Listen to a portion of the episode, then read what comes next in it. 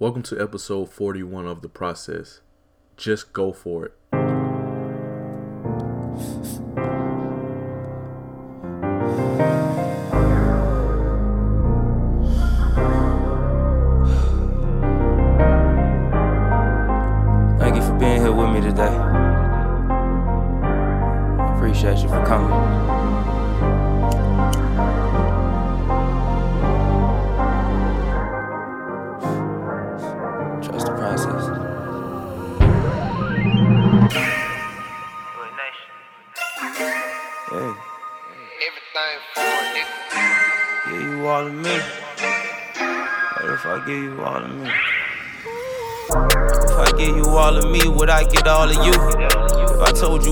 Anointed, could you see the proof? Give my heart and soul for you when I'm inside the booth. Feel my love, feel my pain when I'm inside the booth. Would you switch a change on me if you knew the truth? Knowing I ain't the same person that was introduced. Thank the Lord, cause I don't look like what I've been through. Here's a letter to you. I'm back again. Jesus on that cross, I had to rise again. Time to get my blessings, time to get my blessings. I had to live my life, I had to learn my lessons. I had to keep that smile, but deep inside I'm stressing. Just trying to keep my spirits from that deep depression. It's time to tighten up. I put my pride down and pick that Bible up. Welcome to episode 41 of The Process. I am Quavon Taylor. And I am Amonte Martin. Today we have Bridget Case on the podcast. Welcome to the podcast, Miss Bridget. Oh, awesome. Thanks for having me. I'm so pumped to be here. awesome, awesome. Can you tell the listeners where you're from? Uh, yeah, I'm from Southern California. I grew up in Orange County all my life and then, um, you know, kind of had a little tour of the West Coast, you know, moving around after graduating high school. And then I'm all of a sudden back here again, living here. And, and yeah, it's been, been good ever since. for for us East Siders over here, uh, us Yeah. East Coasters, uh, where is Southern? Where's Orange County, like Southern California? Where is that? So it's just south of Los Angeles. So, you know, most people kind of consider it LA. I guess it's like the LA market, but it's kind of like the suburban area of LA. You know, I hate saying the OC, but like it's like the TV show, you know. So whatever. Gotcha. That's the best way to explain it. So, but 45 minutes south of downtown LA. What was it like growing up there? Uh, you know, it was awesome. I mean, I was so lucky to grow up with such a wonderful family who really um who really nurtured me as a child. Like I had everything I needed to succeed. Um, growing up dancing, you know, I was really successful as a competitive dancer all my life. But um, the hardest part about growing up here, I've got to be honest, and I know most people either see it or they don't very clearly, is just that it's definitely a different kind of vibe. And there's a lot of spoiled kids that are at your school. You know, there's some schools that don't see it as much, but I felt like at my high school, um, it was a constant competition between girls, guys, whatever it may be. Just there was no authenticity, you know, and just people were so obsessed with materialistic things. And um, I didn't really realize it until I moved to Oregon, and people were a lot more um, real and down to earth. That I was in this bubble all my life. So I kind of, I kind of glad that I broke out of the bubble when I moved to college because all my life, all I wanted to do was go to UCLA, and then I didn't get in, and that's why I went to Oregon. So yeah, it's I'm kind of glad I got out of the bubble, and I'm glad to be back here. But I feel like I have a much more clear perspective on life now living here and what's what's important you know Oh yeah, it's always good sometimes to get away from home. yeah You know, um, Yeah. definitely I think we all live in our quote unquote bubbles. Um, yes And so it's always good to get away and, and to come back. yeah Um, you said you wanted to go to the uh, UCLA, but you ended up going to Oregon. Uh, why Oregon? well i mean i knew a couple things i knew that i wanted to be at one of the best um you know one of the best college football programs in the country that was really important to me hmm because that came with where I would cheer. So, you know, as a as a competitive dancer all my life, um, I really knew that I wanted to be somewhere where school spirit was huge. And um, Oregon at the time had one of the top programs in the country. So I just knew that I really wanted to be a cheerleader there. And that was a main goal for me. Plus, they had a top journalism school, so it's just kind of like all the puzzle pieces went together, and I felt like it was just a really good fit. So it was between Oregon and Texas. That's what my last two were down to, and then um, I just kind of picked Oregon, and it was the perfect choice because we ended up going to the national championship my first year in um, 2010, the 2010 season. So, yeah. I know that was a cool experience. Uh, what was it like, you know, being a Southern California girl moving all the way up to Eugene, Oregon? How was that transition? Um, really hard. I mean, like I will tell you, my freshman year I cried a lot, like a lot, because I just I I was very sheltered and I didn't realize how much I needed to learn. I didn't realize how alone I would feel. Um, it wasn't so much the weather. That's the thing. People always ask, like, "Oh, did you get, you know, sad and depressed because of the weather?" No, I actually I love the rain and I love the clouds. So that actually made me excited. Like that got me pumped up to get more done. Mm-hmm. But definitely finding your tribe, finding those new friends is difficult. Like your first year of college, you're really still figuring out who you are, you know? You don't really figure out who you are, I feel like, until you're pretty much midway through college, like a junior or so, and you hit that stride. So, um, you know, initially in the first place, it was hard. But once I found out who I was, once I kind of got into a routine, you know, Eugene was the best four years of my life, I would say. What was it like being a cheerleader during the Chip Kelly uh, era? Oh, you know, it was it was awesome. I mean, he's for one obviously an incredible college football coach, but two just a great guy. You know, I remember being at a radio show um, with him, and after the radio show, you know, he just came up to me. This is when I was a freshman, and just patted, you know, me on the back and just said, you know, just want to thank you guys so much for all you do. We couldn't do this without you. And those words stuck with me forever. I was just like, holy crap, like Chip Kelly just came up and thanked me for my hard work. Like that makes me feel so good and like I'm important. And really from then on, you know, that's when I was a freshman. And really from then on, it made me feel like, you know, we're all in this together, we're all a team. And he had very much so that mentality. And when you're at a school like that, honestly, the atmosphere is unreal. Like you cannot explain it. The vibe in Autzen Stadium, I mean, is insane. No matter if it's raining or sunny, um, is it's just unbelievable. No matter when we're traveling or not, um, Oregon fans are the best fans in the country, in my opinion. And I'm just so blessed to be a Duck, but especially being there during the Chip Kelly era. You know, I got to cheer in three BCS bowl games and I couldn't have asked for, you know, a better experience. Obviously, I would have loved to win the national championship. Um, you know, my second year, we went to the Rose Bowl and played Wisconsin.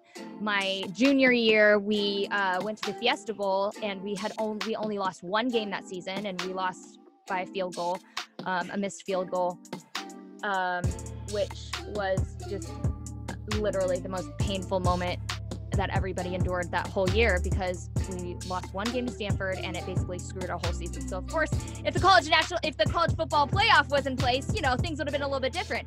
Um, and then we, you know, played Kansas State in the Fiesta Bowl and crushed them, and that's when Notre Dame played Alabama, and the national championship was crap. But my point just being that it was so fun to just be a part of like the basically party that we had for for those years, th- that time. Um, I just I couldn't have asked for a better time in my life and it was something that I only dreamed about and I really never knew how to make it come to life. So yeah, it was pretty unreal. How was it uh, being a student athlete and juggling that and traveling from week to week? Yeah, that was definitely the hardest part. I mean, football season was definitely the hardest. You know, we didn't travel so much for basketball, only for like bigger tournaments. Football was definitely the hardest. Um, you know, you would definitely lighten up your load and try to take you know summer school classes that, that you you'd really have to plan your schedule around your the seasons so that part was really hard. Like you couldn't have a super hard major. You know my journalism major was obviously difficult but i really had to plan ahead as to when my classes were. Um, you know sometimes i know like my senior year i had to get certain credits in. So i had to do my weights training with my strength and conditioning coach, I had to do it at a, a, different time than the rest of my team just because I had to get a certain class in. Um, you know, I had to take some tests on, um, I had to take some tests at bowl games. I remember that, that like people we I can't remember if it was my coach, but somebody on our staff would proctor, you know? So it was kind of all of those things where you don't realize at the time that that's going on, but um yeah, it's crazy. Like you really learn to multitask and it's it's definitely hard, but it's really a good way to set you up for life and learn how to multitask. I wish I had been a little bit more prepared for um the real world. That's the one thing I was so worried about um game days and I was so worried about putting cheerleading first that I didn't figure out ways to fit in internships and things like that because I really didn't have time. But I wish that I had figured out more ways to do that. And that's what I would tell any student athlete nowadays is figure out something to set yourself up for success when you get out of your sport. How do how do you find room as a student athlete for internships and you know um, career building skills? Because it Yeah. seems like you're always being pulled in different directions to you know cheer at events or, or different basketball games and things like that. Mhm. Totally. I mean, it's so hard, especially like during the summer. Like we only got like a four week summer, you know, while everybody else gets months, you know. Um, and and during that summer, most people are still you're still doing events and appearances, but most uh most internships are like 10 weeks you know 12 weeks long i remember like i applied to a couple but i wasn't able to get them because i wasn't able to be there for the whole internship but i wish that i had been more aggressive in using my connections, the connections that I had made because I was so involved with the athletic department. Using those connections to just shadow people um, at stations or newspapers, whatever it may be. I just wish that I had been more proactive and saw, okay, you know what, I can, I might not be able to do this full internship, but I could just get a little bit of experience here and there.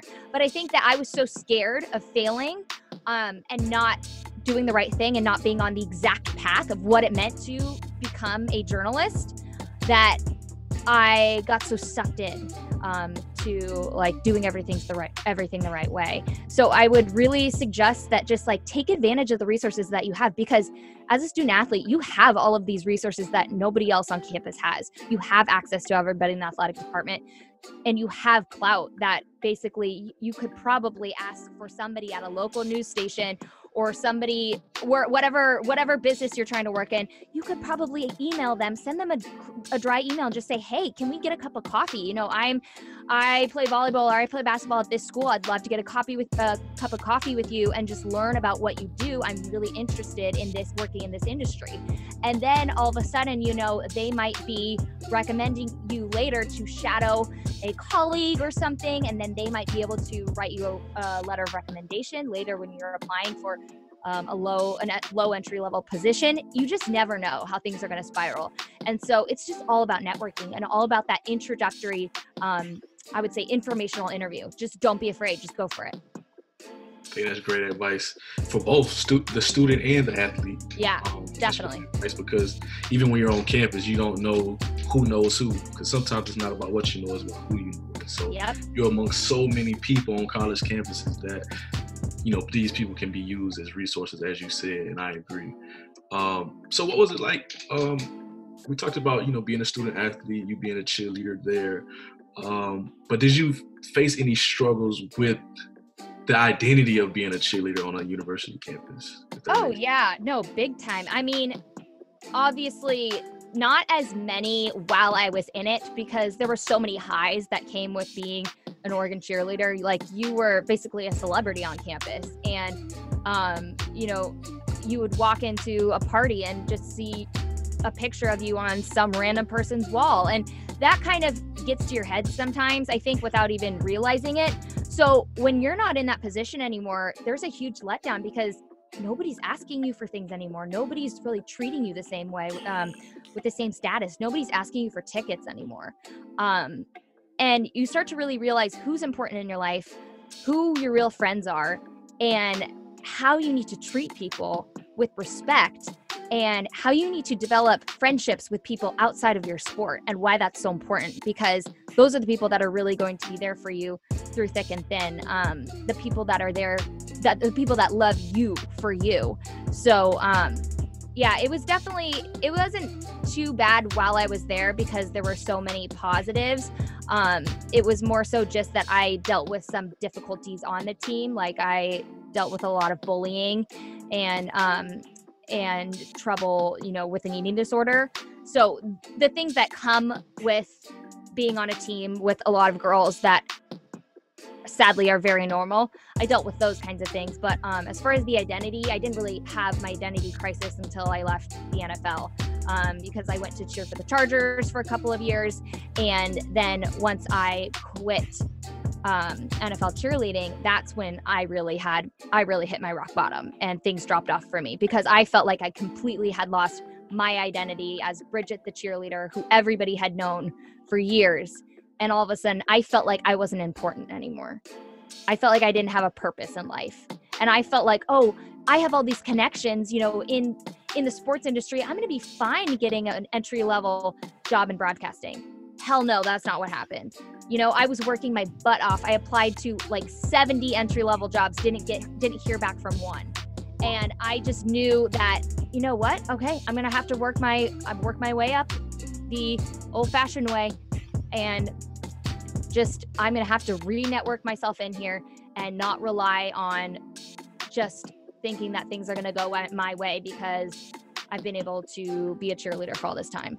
Um, so yeah, it's it's definitely an interesting thing, but I think that the loss of identity that I dealt with and being able to build up build back up my identity these last couple years has really been a saving grace for me because I've just, I've been able to learn really who I am on the inside, how strong and resilient I am, especially dealing with mental health issues my whole life, but especially in these last few years and overcoming the ch- daily challenges that I face.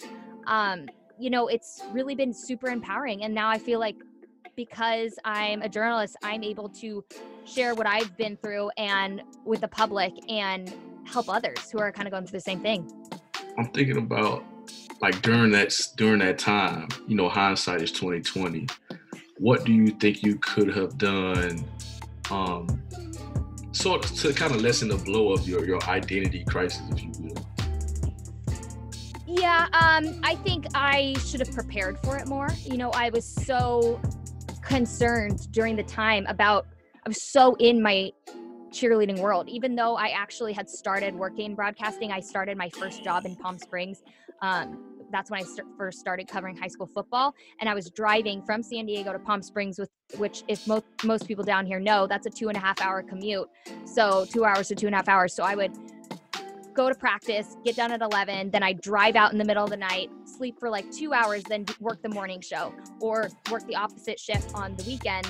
I mean, sorry, on Fridays, on Thursdays and Fridays, and then go cheer a game. So it was pretty nuts. Like I just kind of did everything that I could to survive, but I didn't really put my full, I was kind of not present on either side. I wasn't really present with my team and I wasn't really present at my job. And I wish that I'd been more present at my job because I was in a position where all of these people wanted to mentor me and wanted to help me succeed. But, you know, at the time, I was 22, 23 years old. I was so young that I really didn't see how amazing it was that I had this job, that I was so lucky to crack my way into the broadcast industry um, that I kind of took advantage of it, you know, and and I was having to take off so much work for games and and for Charger stuff and for traveling that I feel felt like I just didn't really I don't know, I just didn't really see the importance of doing a great job at your first good job, if that makes sense. Yeah, it makes sense. So once you graduated from Oregon, what was next? Um, that so that's when I moved down to San Diego and tried out for the NFL and cheered for the Chargers. So and then um, had my complete identity crisis. So that's when all that happened. So what was it like cheerleading for NFL team? You know, it's pretty surreal. Like my coach always used to say, there's nothing bigger than the NFL. There's nothing small about the NFL. And it's so true. But it's true on a positive level and it's true on a super negative level.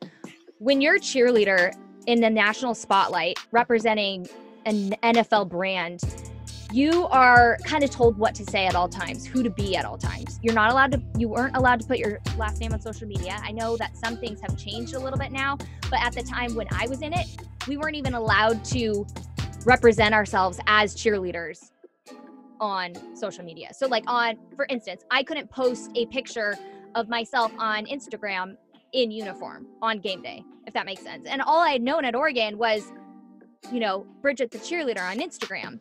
And I really felt like, you know, okay, if I'm not allowed to tell people I'm a cheerleader and it's kind of this secretive thing, this is just really weird and you're basically coached all of the time what to say. You're not allowed to share your own opinions like players are um, about certain things.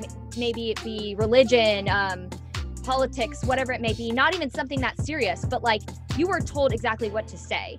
You have these basically party lines. Like we had Toastmasters training once a week, every week before practice, which basically you learn how to speak. Um, it kind of reminds me of like pageant training or something. Like you learn how to do public speaking. And the public speaking skills are fantastic, but with that, you so much so learn the right ways to answer, you know, a radio interview and the wrong ways to answer by basically giving your personal opinion. Like personal opinions are not allowed. You leave your personal opinions at the door. And with all that just became all of the negatives that you can imagine um, with girls dealing with body image issues. I'm so lucky that I never dealt with body image issues. I never thought I was fat, but um, I dealt with an eating disorder all my life because I had a binge eating disorder that I developed at a pretty young age. And my mom saw signs of it when I was in middle school, but didn't really know what to do. And she tells me that because she can kind of remember the moment when it started happening. But um, with binge eating, what it's basically like people think, oh, binge, like you just eat when you're emotional. No, like you eat to the point where you cannot stop. You don't understand what it's like to be hungry. Um, so I would go these days where I would binge so hard eating, purge, and then and just not eat all of a sudden, like one day before a game, because I know I was so bloated and I made myself feel so sick to the point also where I was hiding pizza boxes and, you know, ice cream tubs and boxes of cookies under my bed away from my roommates so they wouldn't see all of the junk that I was hiding. And I was hiding all this stuff um, because I had so much anxiety about having to maintain this this body image that they had for me. You know, I was told to slim out my legs and I thought I looked great. That was not the problem. But because you were told these things 24 7, because we had had to be weighed once a week, every week at practice, it was really stressful. I mean, any girl would feel that way. I remember our trainer, who was a former Chargers player, um, you know, he would come to practice our Saturday practices once a month and do like a full on body evaluation. And, you know, I've also got um, Hashimoto's disease, which is an autoimmune disease, and um, where you can gain weight really easily and then lose weight really easily. Like, and I, at one point in college, gained 30 pounds really fast and it was really hard to lose. But um, but that's kind of what happens when you deal with certain autoimmune diseases. And with with Hashimoto's disease, with, which is a thyroid disease, I can just gain a pound like that, and with it without me binging. And all of a sudden, I had gained a pound on my sheet, and I get chewed out by our trainer, and he's like, "What happened? How did you gain a pound?" Blah blah blah. Okay, that's ridiculous. For one, it could just be water and that's the thing, too. Girls used to just not drink water on days we had practice. So people would be so dehydrated because they were trying to get their weight down on the scale for the number. And because you would get benched if you didn't look good in your uniform. And um, wow. yeah, so those were the most intense things, you know, dealing with the body image stuff, feeling like I couldn't really be a real true person and also i'm like you know we barely got paid crap. Um i mean obviously we did get paid but it's not enough. We always say it's a part-time job but a full-time commitment. Like the nfl cheerleading existence is your full full first-time priority at that time and for them not to care as much about you as they care about the players or as you care about them is just so unfair um, so I mean, I don't think I think there's been some headway made, but not a ton because you know where I was cheering, we were owned by a company that produces us, so that the Chargers pay that company to produce us, so they can get away with paying us less, if that makes sense. What allowed you to manage that part of your life? Oh, That's a good question. You know, just I think just having such an incredible support system in my family, um, I've I just knew that there was something bigger for me ultimately. And i knew that i that this wasn't my whole life. You know i had was going to have a career in something else afterwards.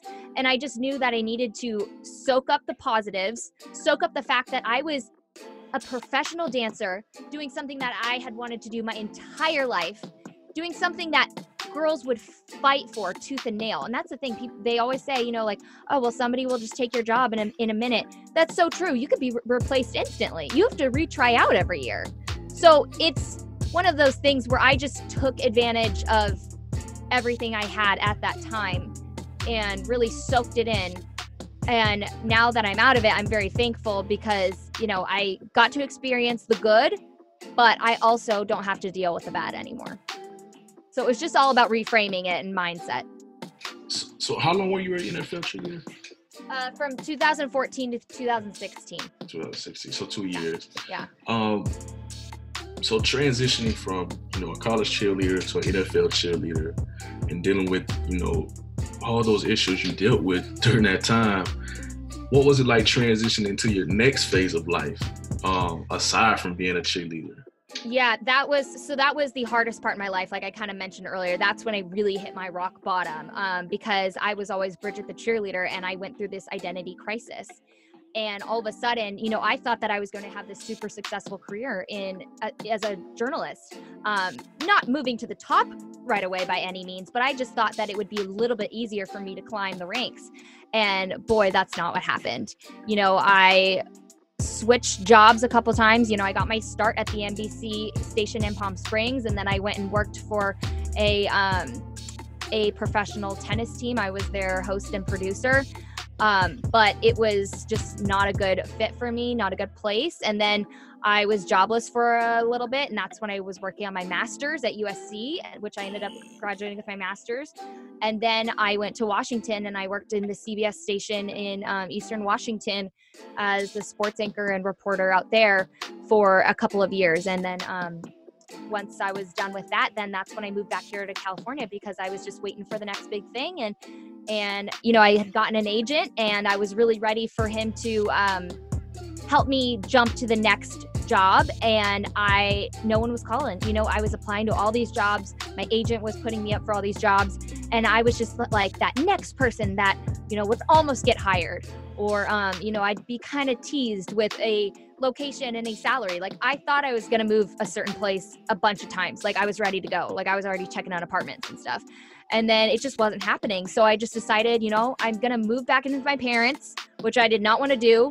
Um, but you know moved back in with my parents decided to regroup and that's when i decided you know what? I can sit here and sulk and feel sorry for myself or I can get motivated and do something on my own, do something for me. Because this whole time that I've been trying to find my way in broadcasting, I've been missing out on the digital age. I've been missing out on everything that people are doing on their phones now. And for me, it was podcasting. That's when it clicked. And I just figured, you know what, as a journalist, I can do something on my own and use my talents and get better um, by starting my own podcast. Because I left my last gig because, you know, I was only getting paid about $20,000 a year to live somewhere where I was, you know, covering high school sports and it was great, but I wasn't improving. You know, I didn't have any mentors out there. I just wasn't getting better and my contract was up, so it was either sign another 2-year contract out there or take a chance on myself and leave. And taking this chance on myself was the best thing I ever did because now that I have my own podcast, and my own platform online, I have gotten better interviews. I've learned more about myself. I've met more people, I've been able to network, I have more time to be able to get the interviews that I want to get and not do the interviews that people are telling me to do or not have to say things that people who are above me at the company, you know, whatever corporate company owns your station is telling you you can or cannot talk about. Now I'm free to talk about my mental health struggles. Now I'm free to talk about my struggles with my eating disorder. It's so much more empowering to be able to tell people, hey, you're not alone so many athletes, fellow athletes, have dealt with mental health their entire playing careers and it was never talked about. And I felt like I was always alone in college and with the Chargers because I just felt like I had nobody to talk to. And when I would try to talk to, people thought that I was complaining or being negative. They didn't really understand that I was in so much pain. And if that could have been, um, if that could have been communicated differently, and I could have said, you know, like, hey, no, I'm dealing with mental health issues, and it not be so taboo, I think my whole experience would have been a lot different. And I think that that's what is so great about where our society is going. Um, so, yeah, I mean, not only am I a journalist for my own reasons as far as I love telling stories, but I feel like I'm really getting able, I'm really able to finally make a difference in this world. I think that you, you, you pointed out something uh, unique that I think you, you, you use your skill sets um, in order to start something on your own, in order to be uh, give you a platform to be transparent and authentic, you know, and I think that's big. Um, but I did want to take a step back and to ask, you know, what was it like um, finally getting into your career that you went to school for? Uh, what challenges did, did you face on a day-to-day basis? Um, I mean, the biggest challenges, the biggest challenges I would say were exactly kind of what I was mentioning before that you know it's going to be hard, but you don't know how hard it's going to be. You don't know the intensities that you're going to face. You don't know the personalities that you're going to face. You don't know the kind of bosses that you're going to have. Um, so not only was it a lot of hard work, um, and I don't mind doing the hard work. I don't mind doing the nitty gritty. I love getting down and dirty. I love being my own cameraman, my own producer, my own writer, my own anchor, reporter, every doing everything. Like you are doing everything. You are you are shooting your stuff. You are editing your your content. You are editing your videos.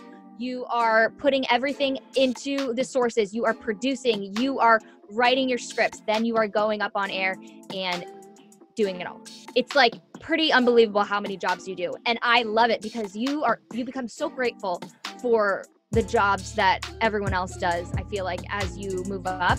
But um yeah the hardest part i think is just learning to deal with the different personalities because in the news world, um, there's just so many divas and also personalities, people that feel like they can just get away with anything, especially men.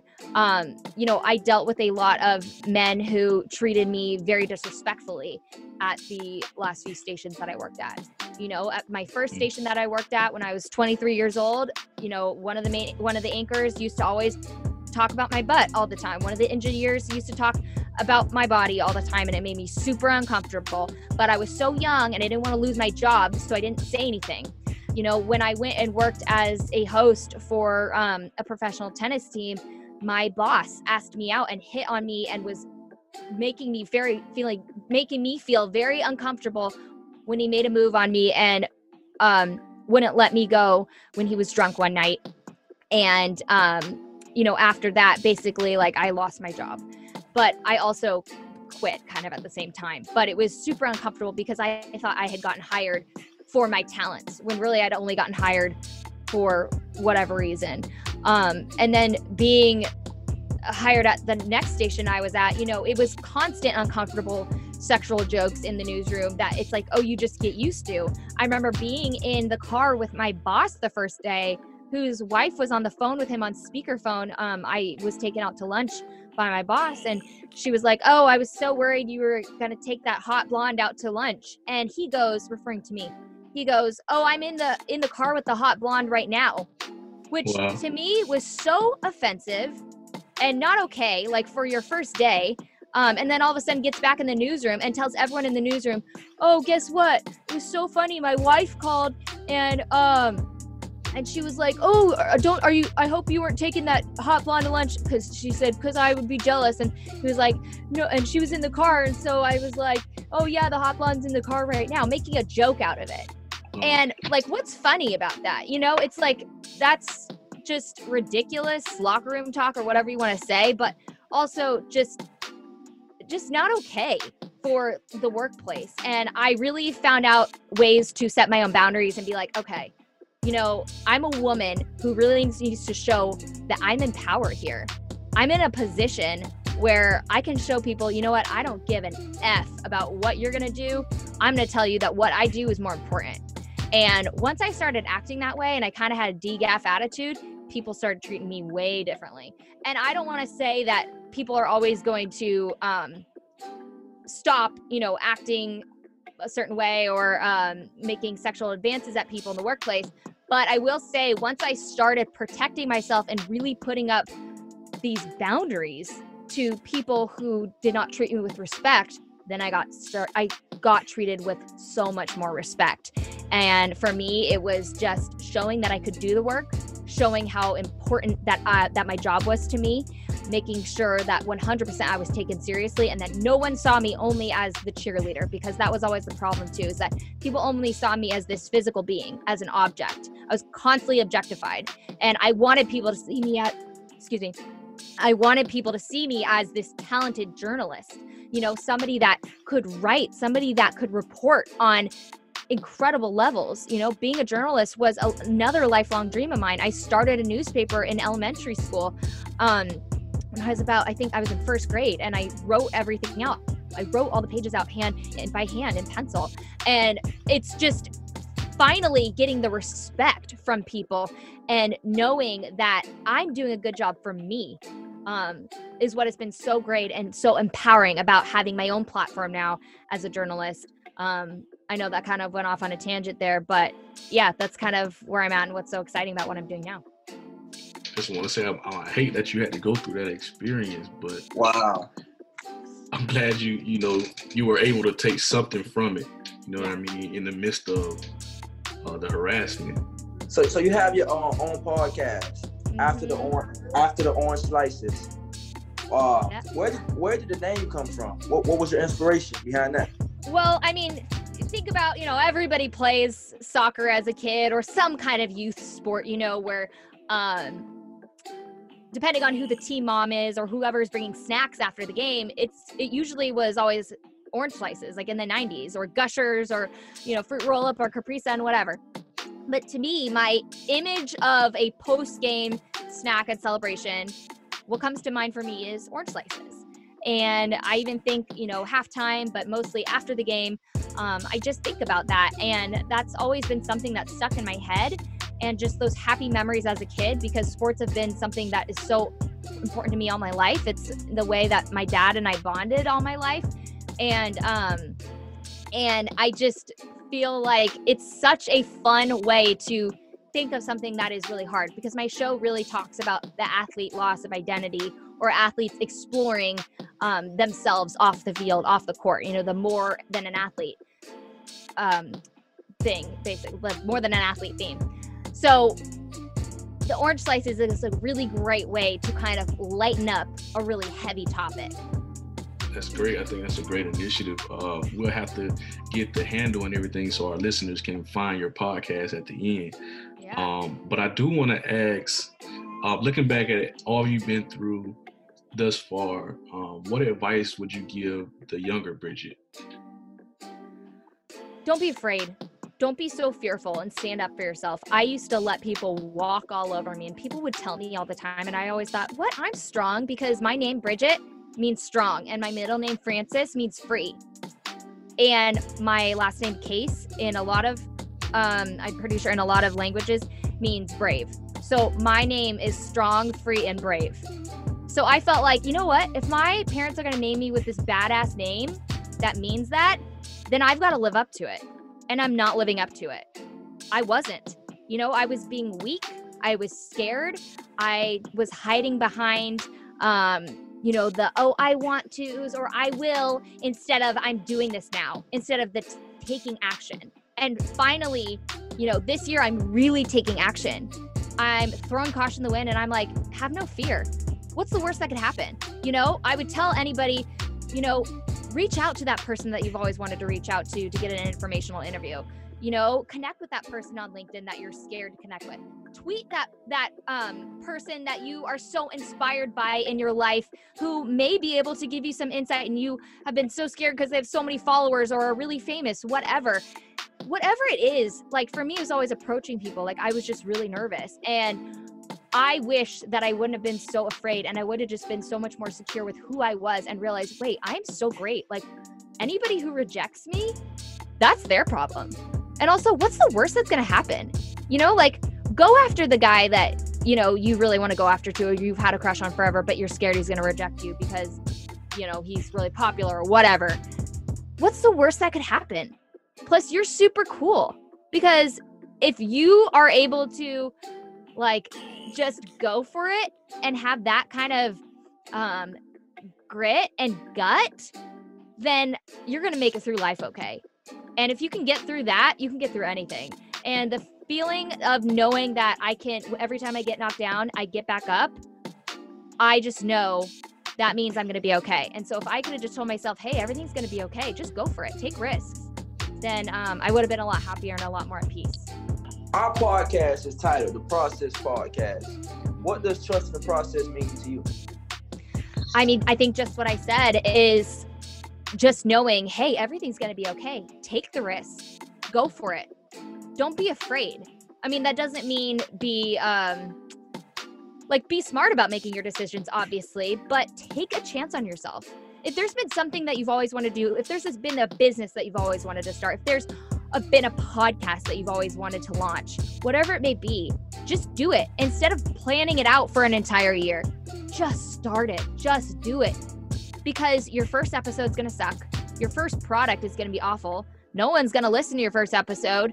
Nobody's gonna be your first follower when you launch your, you know, first when you launch your podcast Instagram or whatever. you know, nobody's gonna give you that pat on the back. Maybe your parents. But then the harder you work and the more you work at it, then all of a sudden you're gonna start getting traction. You're gonna start gaining the eyes of people who, oh, you know, this is interesting. Oh, I'm to, you know, and then people start to come. And it's like, if you build it, they will come. You know, one of the greatest sports movie references of all time. And I really, truly believe that. The more you build, the more people will come. And I am building my empire right now. And the more I keep on building this thing, which is going to be huge, the more people are just coming on this journey with me you know? And it's not exactly people that i know. I'm just meeting new people on the way but i've never felt so positive. And i just want more people to understand. Trust trust your instincts and just go for it. Are there any lasting words you want to leave with the listeners?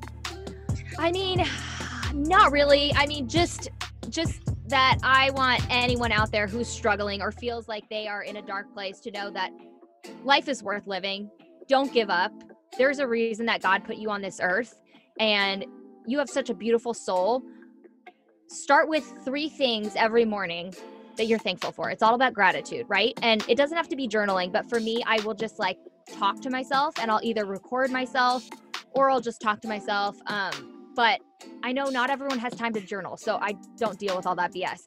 But I just think it's so important every day if you can remind yourself of three things that you're grateful for, then you'll start your day off so much more at peace and so much more happy and you will smile and uh, you will be able to deal with adversity throughout the day with less stress. It's just a great way to start your day. Wow. Um, I want to thank you for for joining us on the podcast and, and for being so transparent and so open about your journey. Because um, it's unique, but I like how you overcame a lot of obstacles and, and you realized your strengths mm-hmm. um, along your journey.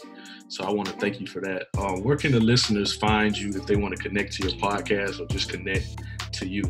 Yeah, well, if you want to listen and subscribe to the After Orange Slices podcast, you can find it on anywhere you listen to podcasts. So Apple Podcasts, Spotify, Google Podcasts, wherever you get your podcasts. It's just After Orange Slices. So you can search that or search my name, Bridget Case. Um, and then connect with me on Instagram at After Orange Slices and follow me on Twitter at Bridget Case underscore. So, um, and of course, my website is afterorangeslices.com. So, um, lots of ways to connect. This concludes episode 41 of The Process. Be sure to follow us on Instagram, Twitter, and Facebook and to like us on iTunes and SoundCloud. Thank you.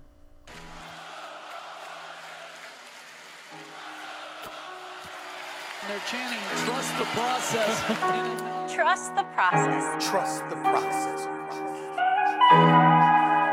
I think the main thing for me was trying to decide on who am I and like what I want to be and how I want to be remembered. Like that was my thing. Right?